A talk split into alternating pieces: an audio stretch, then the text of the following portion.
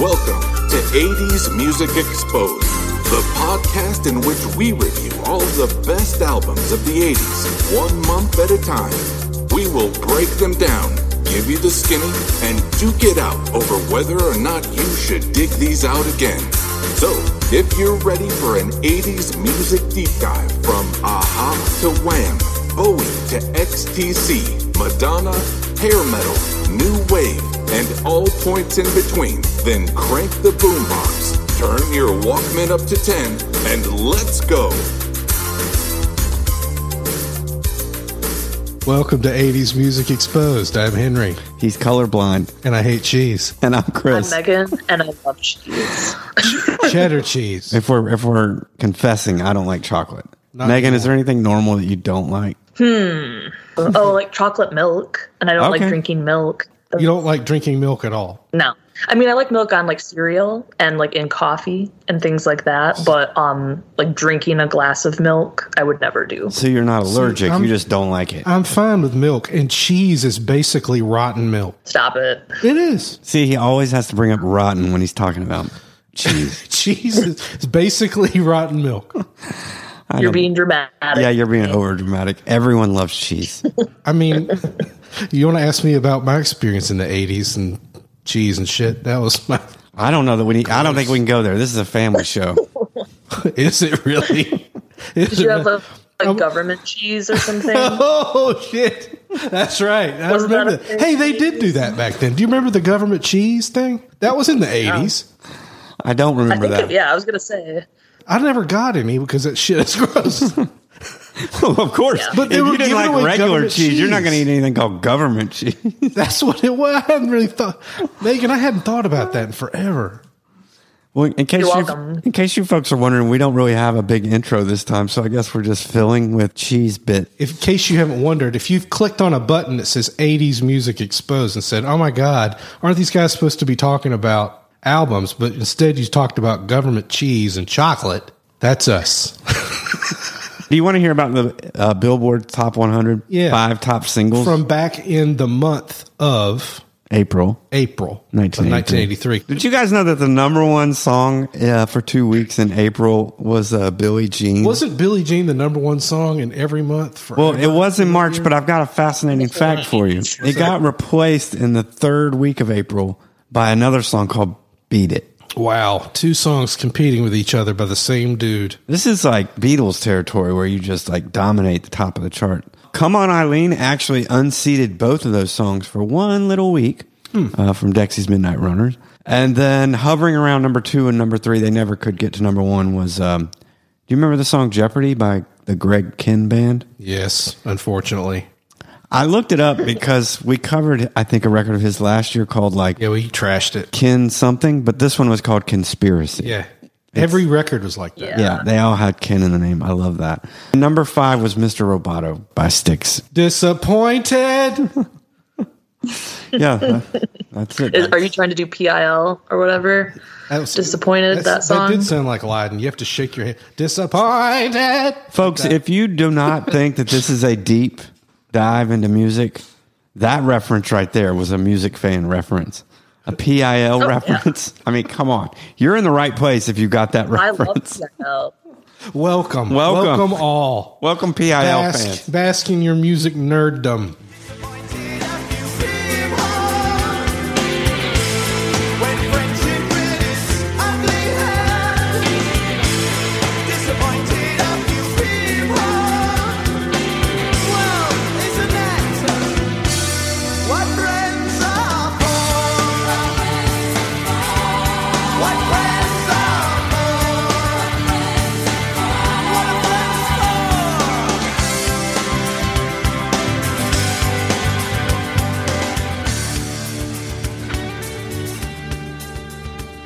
And for the rest of you that are just sitting here going, oh, I got to go play that Our Loves in Jeopardy song by Greg Kihn, you are welcome as well.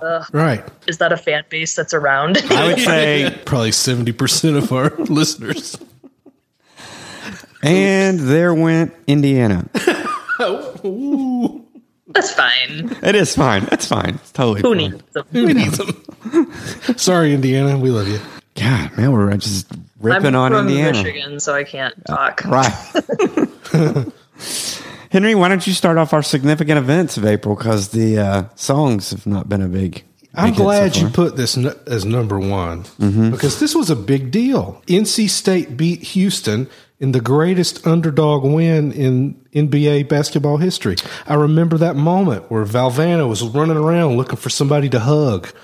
Uh, you said NBA. I want to correct you. Sorry, it's NCAA. I meant NCAA. They were called. I know sorry. you did. They were called a Cinderella team. Right. There was just no way they were supposed to win that game. So, and here in North Carolina, the local radio stations would even write songs about them. You know, the local. I even remember those in my head right now. Maybe I'll find one and send you the clip for it. But it's always. Uh, we always thought Valvano's feet would never touch the ground. They called them cardiac kids and the Cinderella team. But Coach Valvano knew that they were playing like a dream. Rebounds, long shots, slam dunks would shut the door. But the magic didn't happen till the one last second score. Once again, odds and put the doubts to bed. They played so hard they even left Virginia seeing red. They won the hearts of everyone. Sure down in the Another big deal was that Flashdance was the number one movie in theaters. What a feeling! I, I have a story about this. So I bought. Um, this was right around April of 1983. Is right around the time that um, painters caps came in. To Oh my god! Do you know what a painter's cap is, Megan? Is it an? Oh, listeners, listeners! I'm Wait, you should see the look. I've got a we've got a camera on her, right? And I can. I'm looking Is at her it- face, and her mouth is now? open.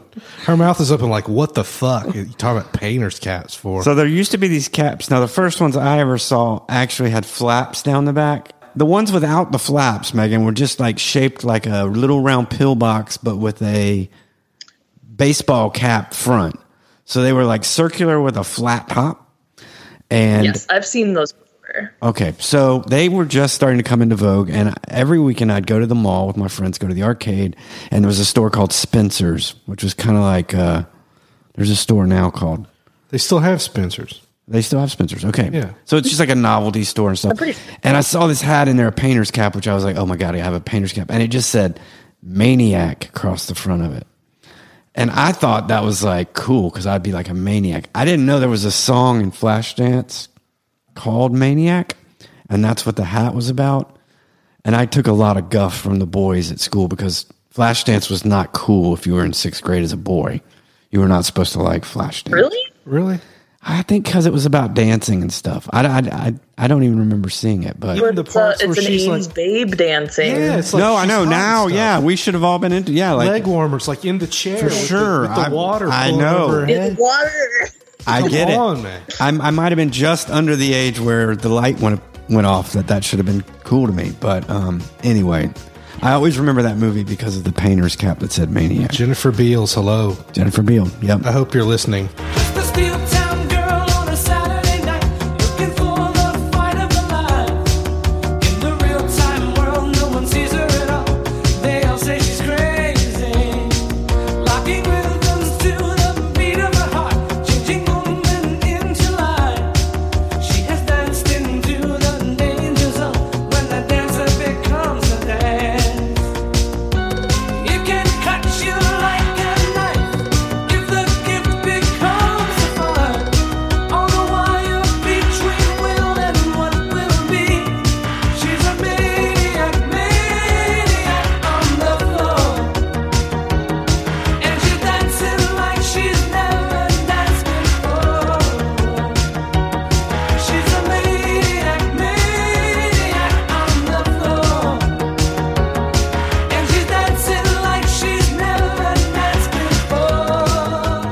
Right. Why don't we do some albums, which is what the people came to hear. All about it. All about it. Let's get it. All right. The first one is by a band called The Violent Femmes. The album is called Violent Femmes. It's their debut record.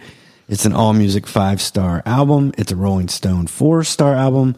I don't think there's a hit on it, but there's a cult classic, 80s classic song called Blister in the Sun, and this is it.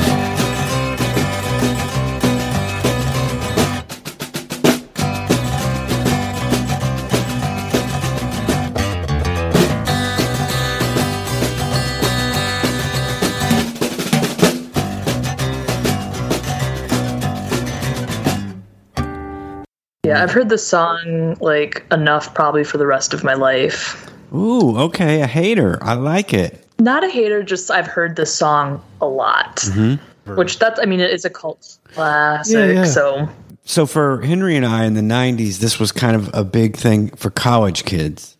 Like you would get drunk and sing the whole album. Like it was almost like Rocky Horror Picture Show kind of cult culty thing. So I knew the whole album as good as I knew this song. Is that the case with you, Megan, or is it just Blister in the Sun that's like on every um, '80s thing?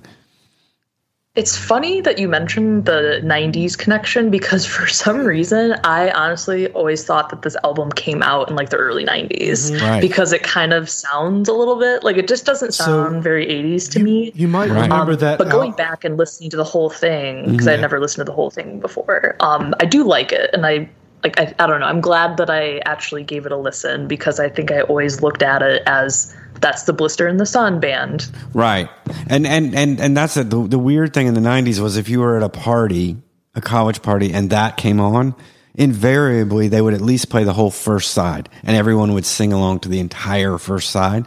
So I never knew Blister in the Sun separate from the album until like now. And then I'm like, yeah, this Yeah. this one gets all the it's kind of like a, the Smiths with How Soon Is Now, which is like why do they always play that one song? But there it is. Um, that Henry, the, one of the interesting things I learned about the band because this is their debut album. I don't know if this is that true or not, but I read that they were found out in front of whatever the Milwaukee arena is. The Pretenders were going to play that night, and the guitar player for the Pretenders, James Honeyman Scott, saw them busking out front and invited them in, and they actually did a small acoustic set before the show, and that's how they ended up getting signed. yeah, I read that too. Okay, Uh, yeah, that's uh, That's awesome. that is awesome. My sister Paige was telling me about when she first left home. Was telling me about this cool band she was into, right? And she said, "Oh, it's the Violent Femmes." In my in my brain, my very protected, uber religious brain back then was like, "Oh, the Violent Femmes. They sound dangerous. Like, oh, violent." And they're a guy. What, what are they? Femmes? What does this mean? Are they like gay and stuff? They what? probably worship the devil. They pro- yeah, they probably worship the devil. They sound so dangerous, you know. And then I then when I listened to it, I was like, wow, that doesn't really sound like anything I've ever heard. To the guy's voice, it's kind of like a little bit whiny and all that stuff. I didn't know anything really back uh, then about music, so it was foreign from anything I knew. But fast forward five years later, and it's like I, I never have taken them seriously as a band for some reason. I don't know why. I think they're like just interestingly quirky. you know, And so I think I'd always taken them because of this album as like a party album. maybe. But I uh, two two things that changed my view of that. Uh, one happened just that now going back. I didn't realize how big of an influence Jonathan Richman and the Modern Lovers had on Gordon could Gano. that. I could see that. And I think that might lend too to the jokiness because I don't know if you if any of you guys know Jonathan Richman um, or the Modern Lovers. If you go back and listen to his stuff, it kind of I'm always like, is he is he making a joke? Like he- all his lyrics are so earnest. And like you know, like he'll he's one of those guys that'll be like, "Today I went and bought a coat. It was a warm coat." And you're like, "Is this is, okay? What is this a joke or?" So, and I think Gordon Gano kind of gives that kind of impression too. Like, is this a joke or real? The other thing though, Henry, was I really love a record they put out in the '90s called "Why Do Birds Sing?" right. Right, I remember that, and that's what I was was about to Okay. mention to Megan. Yeah, that maybe she heard that album because that came out in the nineties. Yeah, and that one gave me a real Didn't it? like. Yeah, Yes, I think it was their. That song "American Music" was on it, which might be one of their best songs. I think the album's really good. I think it makes up for the. uh, Not not that this isn't a great album. It just makes up for the like jokiness kind of of this album. I think. I think it's this one is their best. Do you I think still that to go back to the jokiness, because I kind of picked up on that too, and I think a lot of it might have to do with his delivery. yeah, and it's very Jonathan Ri- Richman like. Uh, Same with him. yes. Mm-hmm. So like I don't know if it's so much the lyrics because I mean there's some bands where you look at the lyrics to a song and like you maybe don't understand it when they're singing, like Right. a Paul Westerberg for example. Right, right. But then like you read the lyrics and you're like this is kind of dumb. You Well, know. but it- like It's interesting with Gordon Gano too because it, it is punk. It, it's like a folk band with a punk singer because it's like he is just he sounds like a dude writing real stuff, Right. And then you realize he wrote all these songs when he was seventeen in high school. If you listen to all all the characters in the songs are like sexually frustrated, Like 17-year-old. paranoid, right? Creepy, kind of um, nervous, anxious, and that's in this record. And- I'm and- not sure that, I, and, and knowing what I know about their other stuff, I think it did really well for this because they were young Right. and like punk rock. But I don't know that that shtick stuck as well, with the exception of uh, the Birds singing record. That one. Well, and we and we have to remember now we've we've all three of us we've heard every kind of thing now. Yeah, But yeah. back then, dudes playing acoustic instruments and a snare drum doing punk rock was weird. Yes.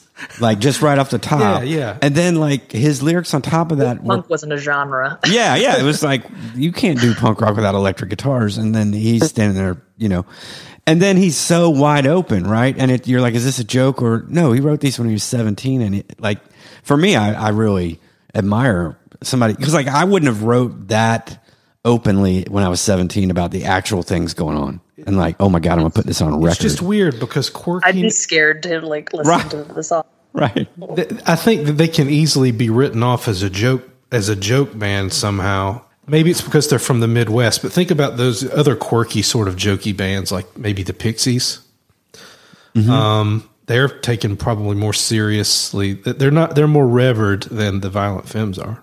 Oh, way more. Yeah. And there's another band we're going to listen to today that has a propensity to be funny, and you know, To, I, that. yeah, So, yeah. You know what I mean? So it's so weird. Like, how do you incorporate humor? And is I it know really- because, is it really like- funny or is it just quirky? But I, there are two more points I wanted to mention. Henry, you may remember this too. When we were in high school, the late 80s, Mm-hmm. going into early 90s, somehow Violent Femmes t shirts, their album covers, because they had two or three albums out at this point, Mm-hmm. kind of hit that same realm as that, that skater culture, like um, Agent Orange and bands like that, you know, the Joy Division. Mm-hmm. So like there were a lot of kids walking around our high school with Violent Femmes t-shirts on with the album covers who didn't know anything more than like you did. Like that's a, Mm-hmm. that's like a cool name. And like they were skater kids. They might not even know the band. So that was another reason I thought they were cool before I knew what they were. The cover of the record also looked really cool. Yeah. And then I know the three of us before today talked, we each kind of maybe have a theme for the episode working. Um, mine is this band and a couple of the others we're going to cover today were to me the advent of college rock, which is pre alternative. Like what we called it then was college rock. And I was thinking about what's the difference in that and new wave. The difference was these bands were distinctly American, right? So Violent Kind of a jingle Femmes- pop sort of. yeah, yeah, and like you wouldn't call like REM, B 52s, and Violent Femmes um, new wave, but I would say you would call them like college rock at that point because we didn't really have the term alternative or indie. Indie was not invented Yeah, yet. that wasn't a term really people used to yet. Yeah. Right, but all it's it's interesting that this month all three of these bands, which I would say were big pioneers of college rock, all happened in April of 1983. But um, I feel like this one was a good one of our most like college rock or like indie episodes ever because like all Mm-hmm. of the records really are pretty like alternative. Yes, yes, and I don't. I it, it just the way they came out. I, I I didn't do it on purpose, but yeah, you're right. I looked at it too. I was like, whoa, this is a pretty um under the under the radar kind of episode. Yeah. It's uh, uh, so hip. So this is our cool one, guys. So thumbs up for me on this one. It's sort of one of those things you have to listen to as if you like music. I think. Mm-hmm. Yeah, I, I have to give it a thumbs up because I can't think of it as any other way. You know what I mean? Like it's mm-hmm. one of those that's just embedded in my brain. It's like a bit. It's like a I don't know. It's a bedrock record or some kind. I right. guess. I do have to admit though, just like Megan, I I will turn Blister in the Sun if it comes on the radio though, because I've heard that one enough. But it's just kind of It's like it's not even fun anymore. right, right, right. They've taken the fun out of it. American music. It's more obnoxious than anything, but I will give the record itself a thumbs up, and I'm glad that I actually listened to it. So, like I said, I didn't really. I kind of just wrote them off. All right, Henry, I I, I had to give this one to you. Yep. Okay. The next record we're going to consider is a little band from Athens, Georgia, called REM. Their uh, their first album, first LP, called Murmur, and the song we're going to listen to is Radio Free Europe.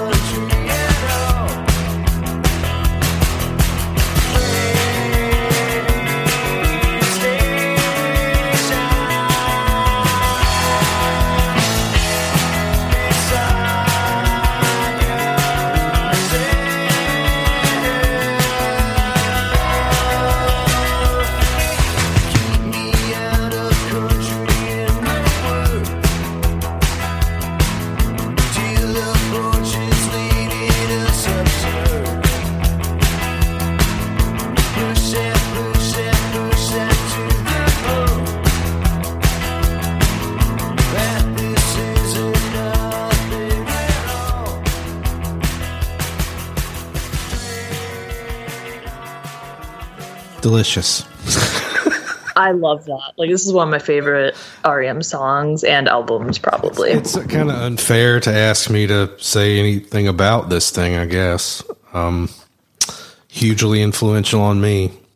Yeah, so just to, just to be name droppy, uh, for Henry and I, when we started a band in the '90s, we this this album was mostly recorded in our hometown of Charlotte, North Carolina, at Reflection Studio.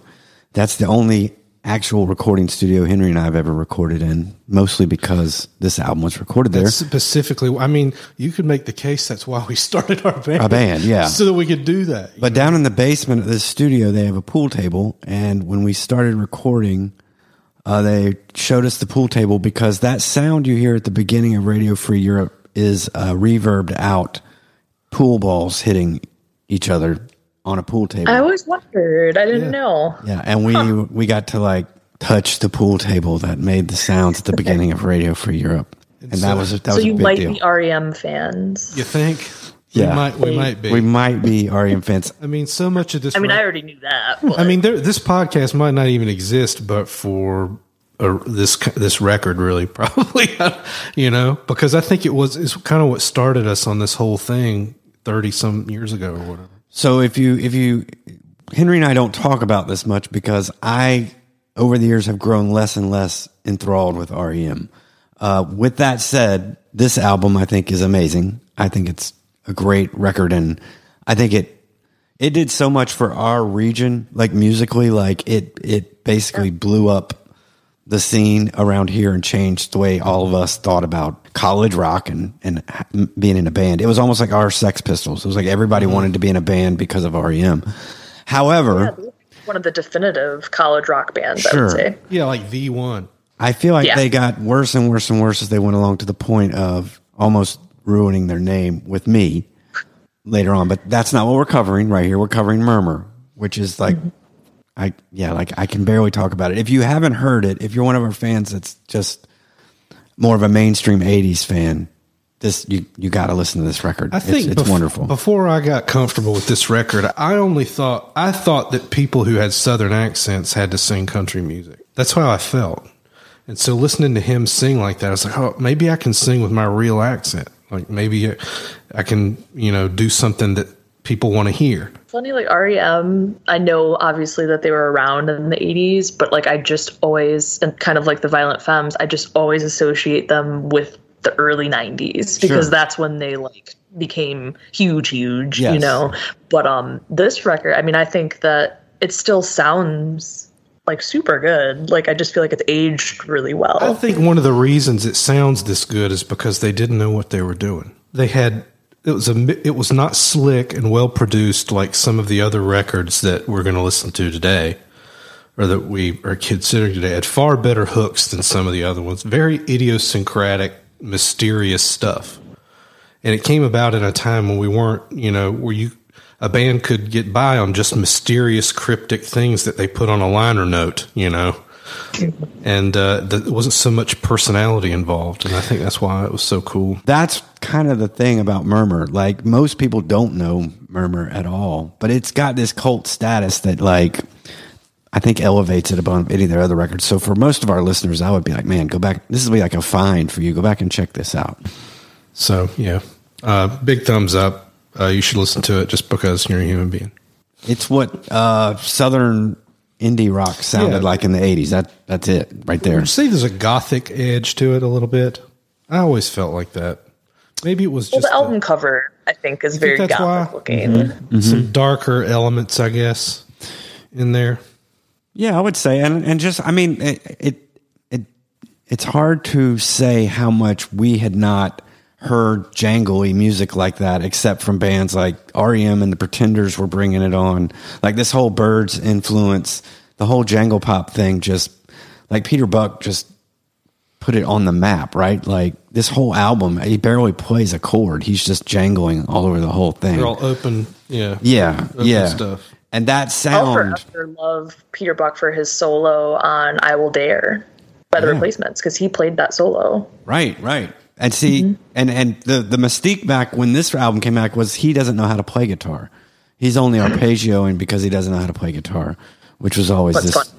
It was more. It was kind of fun because it always gave inspiration to guys like us who wanted to start a band, kind of like the Sex Pistols, which was like you don't have to know how to do it. Just get in there and Just do start some doing it. shit. Yeah, Megan, I did not know which album you would not want to pick, which is what I always try to give you, but I just I just picked one. All right. Well, we're gonna do Aztec Camera. Uh, the album is Highland Hard Rain. It's um, All Music Five, and they kind of had a hit. Um, they wrote it so it would be a hit, but it's called Oblivious.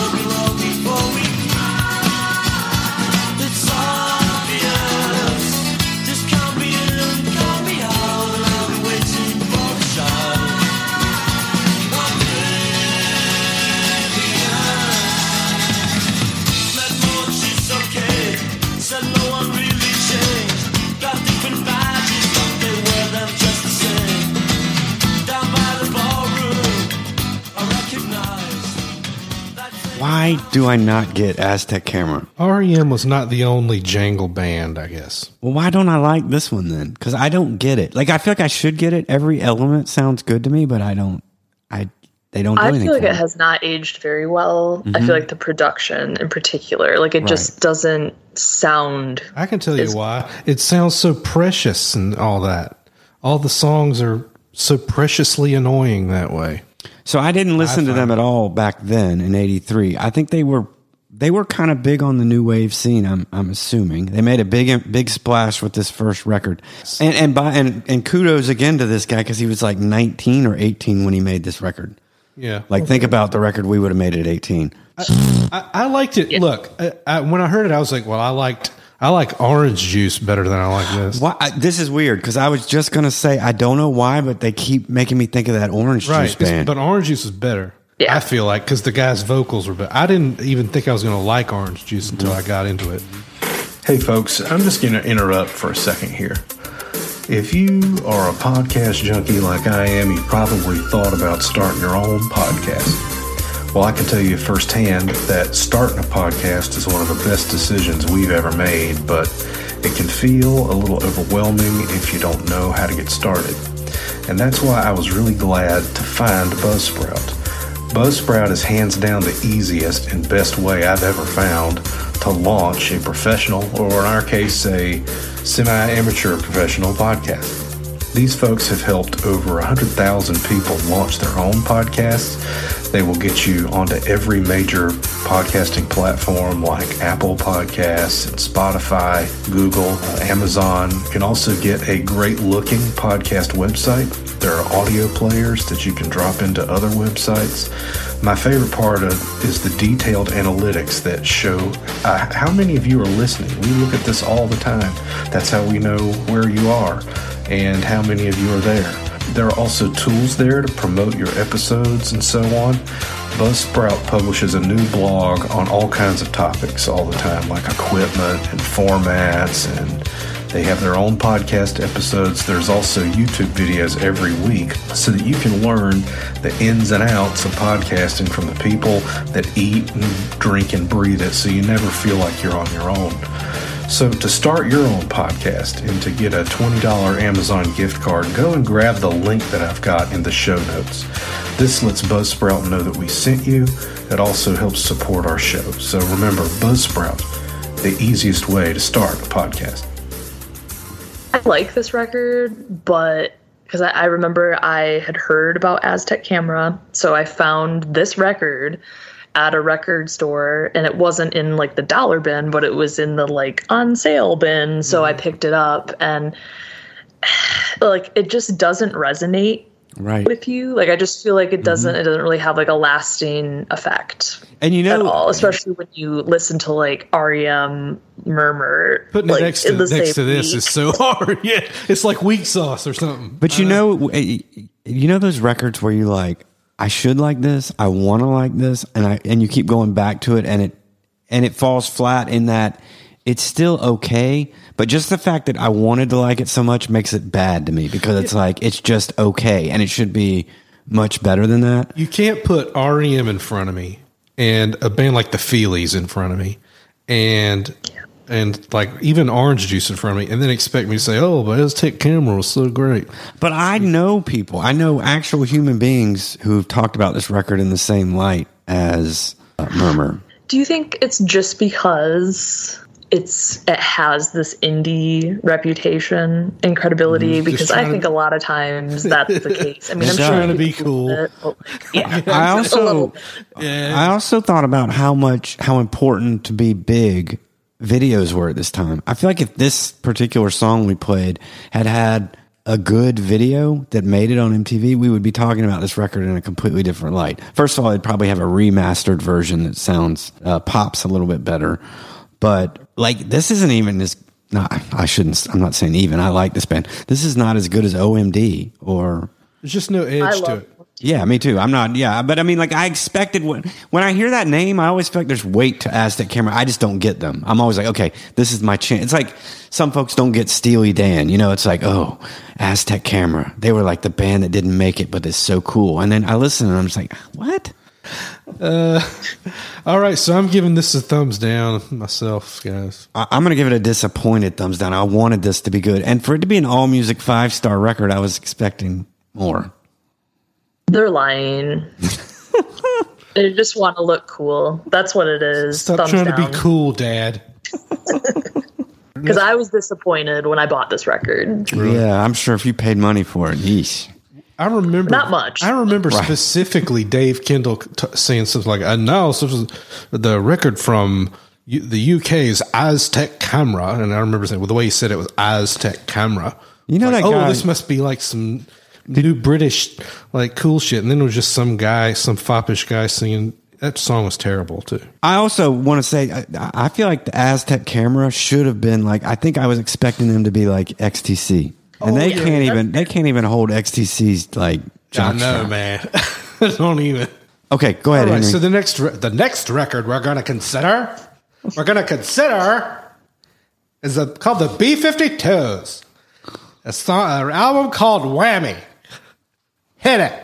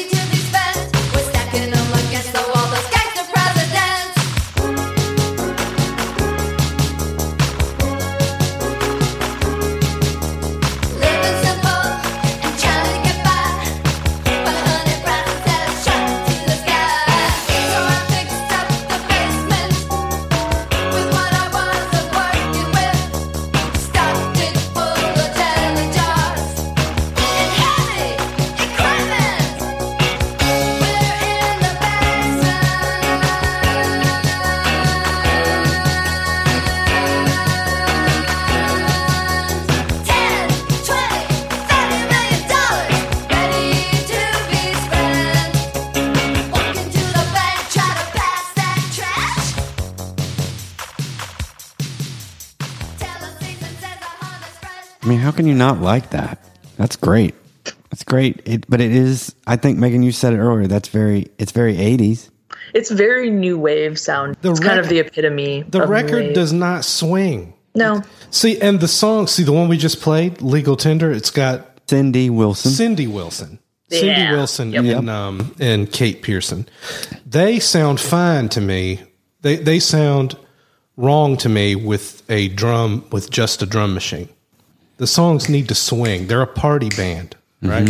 Fred by himself to me sounds punk rock enough to make a just a synth beat work. Like you've got to have some sort of punk edge in there for me to make it work. But just those two together, I don't think it worked as well. I see what you're saying. I, I actually like it, but I see what you're saying about the swing. It, it's interesting. So for this record, um, we covered their last record, which was not a full length. Um, Mesopotamia. Right, Mesopotamia, which they did with David Byrne from Talking Heads, and I guess they thought it was. They just didn't. They clashed with him. They didn't finish the whole record. They put it out as an EP because they thought it was too arty, right? And they wanted to get back to their party band roots.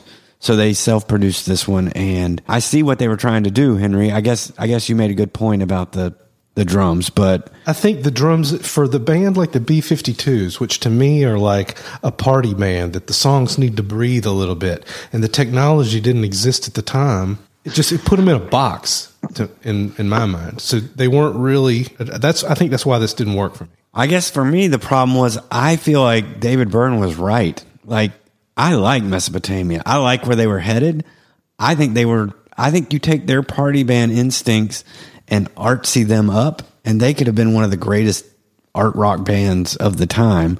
This to me is a left turn into just like, oh, fun. Uh, Over, yeah, an overcorrection, right? fra- yeah, it's like, okay, if you're having a frat party at, at Georgia, yeah, let's put this on and, you know, But I, I'm with you with the Mesopotamia. Like I think if that had been great- given more attention, if they had just worked on it a little bit more, given them some time, and if the record company had gotten out of the way, then then it, they their band could have taken a different direction completely. so I think they had all the ingredients to be an artsy band. Like I've actually like their earlier stuff, I just kind of maybe it was their look too, but like they just kind of struck me as an arty kind of group. So like the fact that they are a party band, especially with their like later stuff with like, like uh Love Shack, which ugh, at this point. But um yeah, it's weird that they didn't go in the artsy direction because I would have thought that that's what they would have wanted to do, but it wasn't.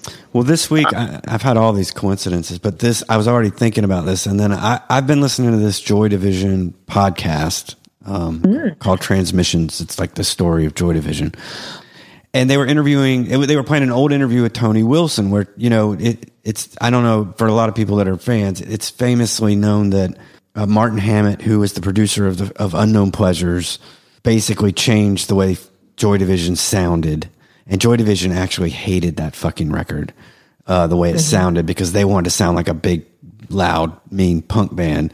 And Unknown Pleasures is like one of the 20 greatest underground records of all time, basically because of what Martin Ham- Hannett did to it. And of course, uh, on the podcast, but you know, Peter Hook is now saying, you know, we were not smart enough to hear it at the time. But um, Tony Wilson, who started Factory Records, said it in this interview. It was so blunt. He was he said, musicians are good at making music, but they're terrible at um, understanding music. They don't know. They don't understand music at all. And he said, Joy Division were great at making that album, but they had no understanding of, you know, what they had, and that's what they needed guys like me for. And I think I, when I heard that, that was my first thought with the B-52s was, I don't think they they took for granted what they had with Mesopotamia, and took this left turn back to just being a party rock band when they were on the right track. And sometimes I think as a musician, you are too close to your stuff to be like to understand what you have, right? We were clever enough at the very beginning to know that musicians know fuck all about music. They're given the gift of writing it, but their attitude to it is bollocks. So I think that was the first time I ever realized that was when uh, Joy Division didn't like Unknown Pleasures. You know, this is something incredibly special. Know, go fuck yourself. That was an important lesson to learn that musicians are given the godlike gift of writing music. Knowing about music is often a little beyond them.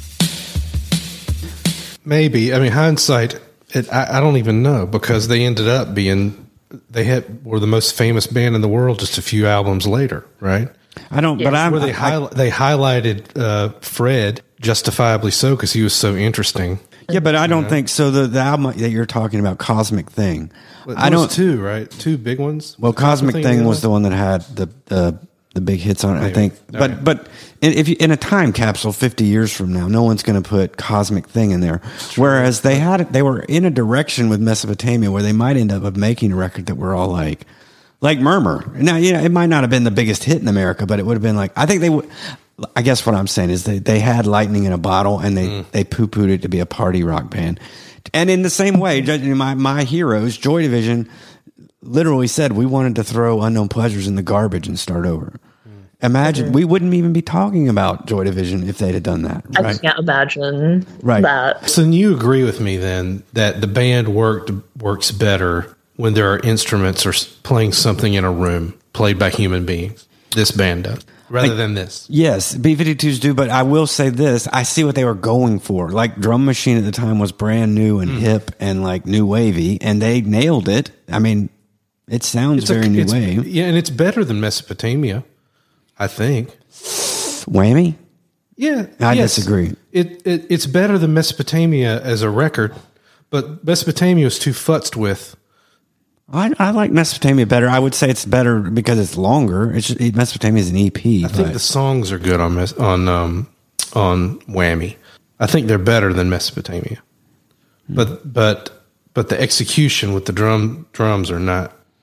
So to me, all Mesopotamia is is whammy with um, somebody who's super artistic being filtered through him. I could get that. And that. so I would say the songs are every bit as good as on Mesopotamia. It's just you're getting David Byrne-ized songs on Mesopotamia.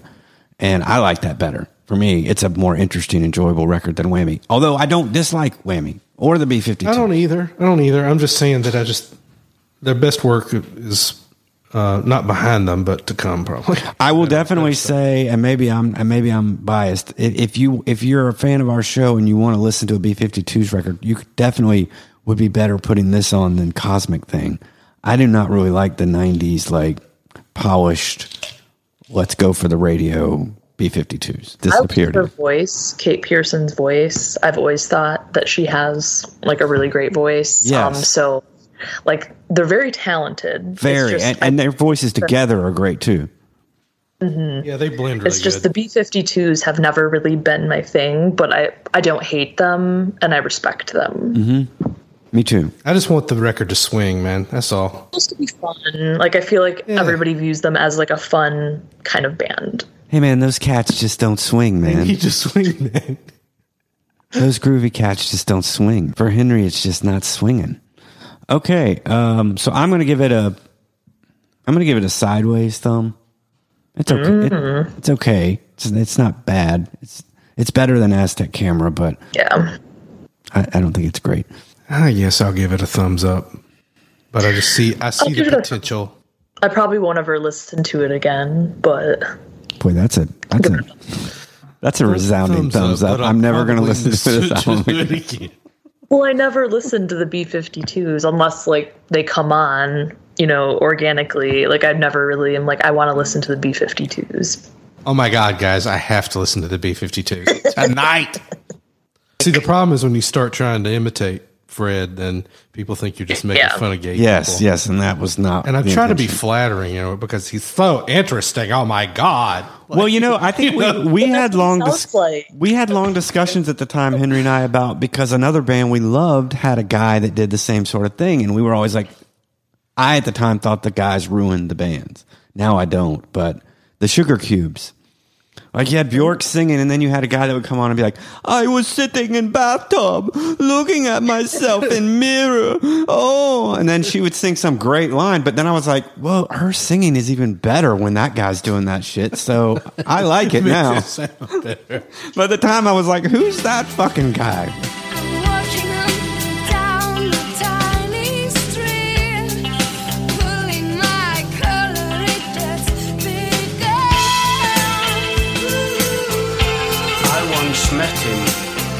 Really surprised me. He put me in a bathtub, made me squeaky clean.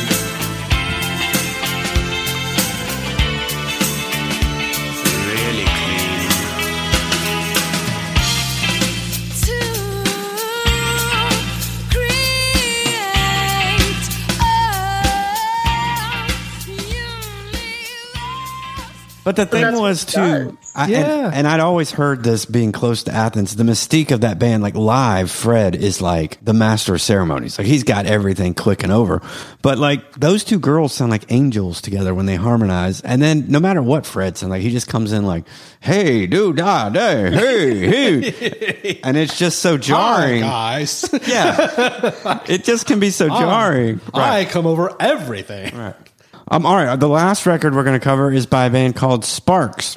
I like to say it now that way. I think there should be an exclamation mark at the end. It should always be Sparks. Sparks. Yep. I agree. The album is called In Outer Space. It's an all music four star album. It's also something we like um, because Henry and I are. I don't know about Megan yet. We'll have to ask her. Our big Sparks I fans? Sparks a lot. Awesome. Then we're all Sparks fans. There was one actual hit on this record. I think might be the only album we've covered that had a hit. Um, it was called Cool Places, and this is Cool Places.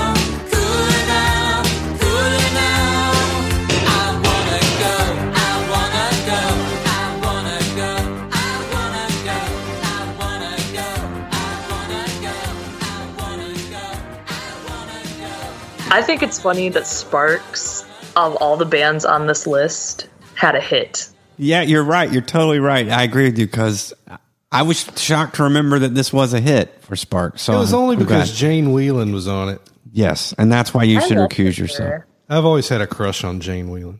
More She's like an underrated 80s whole life. babe. I have her solo album. Uh, Rush Hour. I love that song. Do you? It's great. I know it's great. that's a good song. I, I, I know. think- I know. Henry Henry guy. had her solo record for all the wrong reasons, though, Megan. So don't get. Guess what? Still money and James Bond. I still. Mm-hmm. So I, I, I- this is not cool. Places is not the best song on this album. no, either. no, that's the that that's was the, the, Mm-hmm. that's the thing. This might be one of the worst ones, worser ones. I think so too. It's not bad. I'm just saying it on the spectrum. Is "Lucky Me, Lucky You" is a much better song. Mm-hmm. I agree. I feel it. I, I think It, this song, Cool Places, sounds very 80s. Like, yes, I don't know. and that's the interesting part. So like Sparks, there's a new documentary. We've probably talked about it before. That's out now that is worth watching about the Sparks You shared it with me. I need to watch it still, though. Yes, it's great, but like they have so many albums, but that that was part of their thing. Like every record was going to be different, and this one just like hit the new wave, um, like hit it hit, hit the nail on the head. Versus their last record, which had a different sound, and the record before that had a different sound. They did disco, they did all kinds of stuff. This is their twelfth album. Right. here in 1983, it was their twelfth album. And if, if you listen to the album we covered in 1981, Whomp That Sucker, it's like a totally that different band. I Yeah. do too. Less Yeah. guitar, totally committed to synth on this one. Yep. Right. Best album cover with the pie hitting Russell in the face. Like, and I think to me, it, it's almost like emblematic because Russell, when, when Russell had to write the, the record with synths and stuff, it pushed Ron's lyrics to kind of toward the front, I think. You got him backwards, by the way. Ron. Oh, really? Has the pie in his face. Ron's got the pie in his face. Mm-hmm. Ron always, right. Ron's the, the one that always looks cool with the hair and all that. Mustache. He's the better looking of the two. No. Ron is. Russell's Russell's getting hit in the face. Nope. Let's get this cleared up right now. Ron Ron and Russell. Russell's got the mustache. Ron's the good looking one with the hair. Ron At this Mael. Ron Mael looks like this. Damn it, I've got him backwards. Yep. Yep. Russ is the good looking one that uh, hooked up with Jane Wiedlin. Ron is the one that writes all the songs about his brother hooking up with hot chicks. Damn it, it never fails. I'll fat finger that. And I'm going to leave that in there too. I'm not editing out that you fucked that up. That's fine. That'll work. So much for being a Sparks fan, Henry. yeah, your your sparks credit just Anyway. went down the tubes. Anyway, the right guy got hit in the face because the other guy's stuff was pushed to the floor. That's a you know the like the documentary helped me learn too. The interesting thing about Sparks and their lyrics are so good and so funny on all their albums, but Ron has to write songs that Russ has to sing. So Russ is like this good looking like uh, dude that like seems to do well in the rock star mode with the ladies and things, and Ron always wants to be that way, but he doesn't. And it's just this weird juxtaposition because he's Russ is singing these songs of longing and stuff that sound like Ron. Right. It sounds like should be coming out of the other. Yeah, it sounds like it should be coming the other way, but he sings them so confidently. It gives it this like ironic, like hilarious edge to it, and um, it's just this perfect pairing of the of of these guys. I can't believe that they haven't gone like Oasis and beat each other to hell at some point and stuck together this whole time. There's a lot of energy on this record and a whole bunch of snark all in it. Man, all of their records have a lot of snark though. It's great Some But song- it's fun. and, and fun. Like, it's, it's fun, not- sure. super negative. You know what I mean? Well, I like I feel like they Mm-hmm. have a very fun way, and like whether that's actually because I haven't watched the movie yet, like whether that's actually the case or not. Maybe they do have like a Liam and Noel kind of thing going on. But don't think no, so. not at all. Yeah, No, man. From what I could tell, these guys operate totally symbiotically. Like it's almost creepy. if they're Like in a room together, they both have their own uh, Pro Tools setup, you know, with big screens and everything. In his in very modest house. It's almost like um, in the in the movie, you get this feeling like, did these dudes like ever have lives outside of each other? Like, did they get married or did they?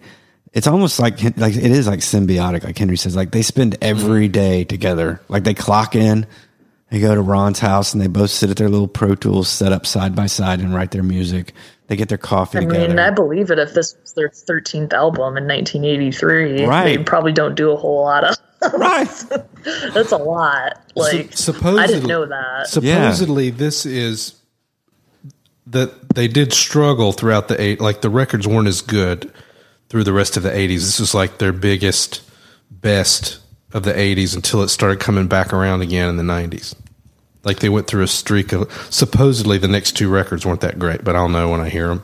But for a band that nobody's actually heard of, they've done so many things. Like this, Yeah. this they had a hit. This sounds very new wave. They had a they had an album in the seventies, uh, "Kimono My House," which is like a cult classic album. They had a disco album with that Giorgio Moroder guy that was like recognized as a yeah, it's like recognized as one of the great disco records. Like these dudes did fucking everything. Twenty-one albums. Yes. But not like just 21 albums. Like they they actually did stuff that is like, wow, I didn't know they pulled that off. And somehow they're able to pull it off while still having these just funny, weird, quirky things. Like unlike mm-hmm. some, why are the, why do these guys why do these guys re, so revered, whereas the Violent Femmes get left behind? right. Right? Do you think it's because Sparks never had like the huge one song?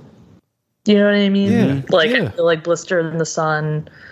I mean, maybe it wasn't huge in 1983, but like I just feel like they're so like the Violent Femmes are so known for that song that that's like people just kind of write them off. That's what I did.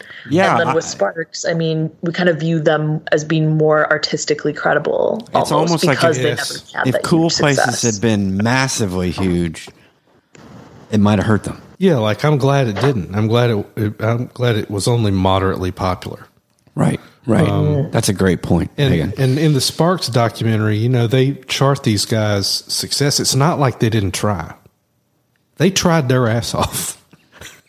Oh, they wanted You know to what be I mean? Yeah, they, wanted, to be, uh, big. Yeah, they- yeah, ginormous. right. But but they just kept making records and just kept doing it. Just kept doing it. Let's do it again. Let's do it again.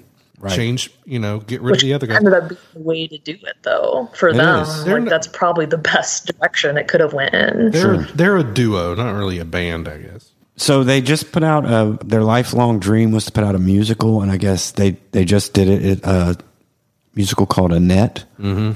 and I can't remember that guy that stars in it, but it, Adam Driver. Adam Driver Yep. stars in it, and uh, I liked it better than I think Henry did. I I could hear Ron's lyrics in all the songs, so I was kind of like envisioning it as a Sparks album. My mouth was open the whole time, mostly because I'm like, I can't believe these guys got to make it out, make this movie. Make a movie, right? So they've done it, was all. They've done it all. It was every bit as strange as they are. Oh yeah, it's a weird movie. So I would recommend that. But this album is really good. It's it's new wave too. So like you're not going to be disappointed with your '80s fix with this album. And when they write songs, they're so on the nose. Like some of the song, do you have the the album pulled up? Some of the song titles were just like one of them's just about sex, I think so all you think yeah. about is sex Oh, yeah, all you think about is sex. and and the uh, that Annette movie that they just did. There's a song. This is when we start, and it's all the characters singing the start of the movie. This is the start of the movie, guys. and the song is great. It is. It is a great song. Dance, God damn it, that's a good song. Nihilistic a little bit too. Just dance, god damn it. So yeah, I'm going to give this a thumbs, a, a big thumbs up. I like this record a lot. Me too.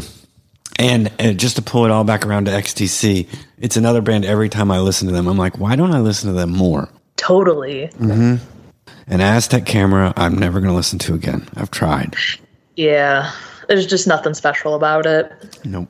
All right. So, Henry, is this a thumbs up or thumbs down for you? All right. It's thumbs up for me and Megan. Thumbs up for you. All right. So, let's go to our big finish. Um, Megan, you can start with your pick of the episode.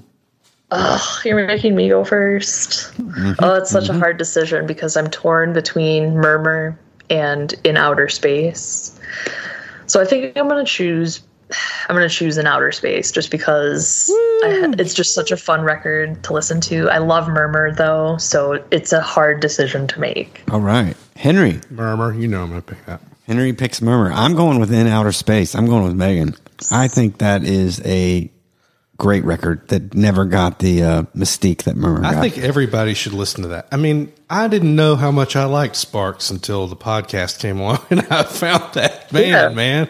I'm so all about those guys. yep. I feel like the internet has really helped them Oh, uh, yeah. kind of get the popularity that they always wanted in some way, which is funny because they've been around so long, like in the internet, you know, you just wouldn't think that that would help a band like that. But that's the great part about like, you know, the internet and Spotify. I know, and they're like in their can listen to us 70s talk now. about 71 years old. Yeah. And you're fi- and the world's finding you finally. Yes. In this uh, treasure trove of records you've done. All right. Uh, so, Henry, why don't you do the thing you always do at the end? Excellent. So if you like the records we're choosing, please consider subscribing to the pod. You'll have our newest content downloaded to your device. Please re- review us on Pandora, Apple Podcast, or other platforms like Stitcher and Spotify that you're using. You can chat us up, ask us questions, even on Twitter at 80s exposed or email us at 80s music exposed at gmail.com you can hit us up on voicemail or speak pipe chris what is your twitter handle It is at TCI Duke. my Twitter handle is at Hank G. You can find Megan on Insty at. Bastards of Young 92. All right. Thank you, everybody, for listening to our show. We really enjoy talking to you and hearing from you. So please hit us up. Chris, Megan, guess what? What? I made you a mixtape.